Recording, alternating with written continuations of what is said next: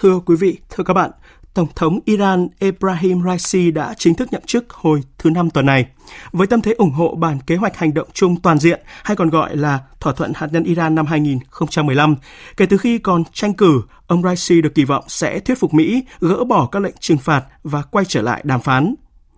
Dù còn nhiều quan điểm đối nghịch, nhưng thực tế, Iran cùng Mỹ và các cường quốc đang muốn lách qua khe cửa hẹp để đạt được mục đích cuối cùng là quay trở lại thỏa thuận. Bình luận của biên tập viên Thu Hiền.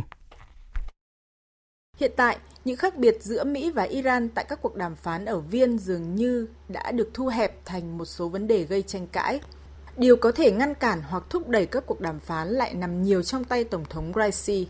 Ông Raisi có thể áp dụng các chính sách cứng rắn hoặc linh hoạt phụ thuộc vào quan điểm về tính cấp thiết và tầm quan trọng của thỏa thuận hạt nhân đối với Iran. Và thực tế thì ông vẫn có thể thuyết phục được đại giáo chủ Khamenei trước khi có quyết định cuối cùng. Về đối ngoại, Kể từ khi thỏa thuận hạt nhân bị phá vỡ dưới chính quyền người tiềm nhiệm Mỹ Donald Trump, quan điểm mâu thuẫn thậm chí là đối nghịch giữa Mỹ và Iran về vấn đề này luôn nóng. Cho đến nay thì các cuộc đàm phán giữa hai bên đã chịu và vượt qua nhiều tranh cãi kịch liệt với hàng loạt các cáo buộc Mỹ dính líu đến các hành động phá hoại lớn nhằm vào các cơ sở làm dầu hạt nhân chính của Iran. Các cuộc tấn công bằng máy bay không người lái và tên lửa của lực lượng dân quân do Iran hậu thuẫn nhằm vào các cơ sở của Mỹ ở Iraq sự trả đũa của Mỹ đối với các lực lượng dân quân và các lệnh trừng phạt bổ sung của Mỹ đối với Iran.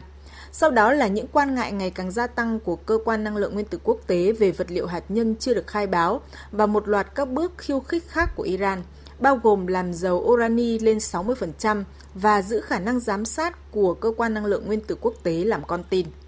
Thế nhưng, điều lạc quan nhất chính là tất cả những động thái mang tính phá hoại vừa nêu không làm gián đoạn việc sẵn sàng duy trì đối thoại giữa Washington và Tehran. Các cuộc đàm phán vẫn đang bị trì hoãn, nhưng vẫn có cơ hội được nối lại.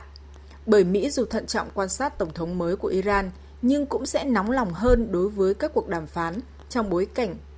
vừa bỏ chấm trận địa Afghanistan và Iraq. Còn Iran, với nền kinh tế đã bị kiệt quệ do cấm vận và dịch bệnh, vẫn cần những động lực mới để phục hồi. Nói như vậy để thấy, thỏa thuận hạt nhân Iran, khe cửa dù hẹp nhưng vẫn có thể lách qua nếu cả hai bên cùng thiện chí. Và trong diễn biến mới nhất, một quan chức cấp cao của Liên minh châu Âu vừa tiết lộ Iran sẵn sàng nối lại đàm phán khôi phục thỏa thuận hạt nhân năm 2015 dưới thời tân Tổng thống Raisi và những cuộc gặp có thể diễn ra vào đầu tháng 9 tới tại thủ đô Viên của Áo.